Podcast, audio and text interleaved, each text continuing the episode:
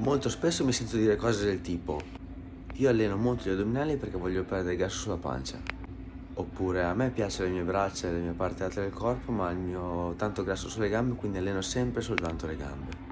Oppure mi sento chiedere, Simo, che esercizi devo fare per perdere grasso su quella particolare zona del corpo? Se utilizzate questo approccio state sbagliando. Esatto, non esistono esercizi che fanno dimagrire una certa zona del corpo. Quello che esiste è il deficit calorico e l'allenamento di tutto quanto il corpo.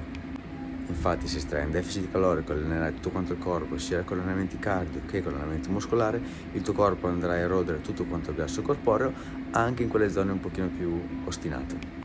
E probabilmente quelle zone che non ti piacciono saranno purtroppo le ultime in cui andrai a perdere grasso.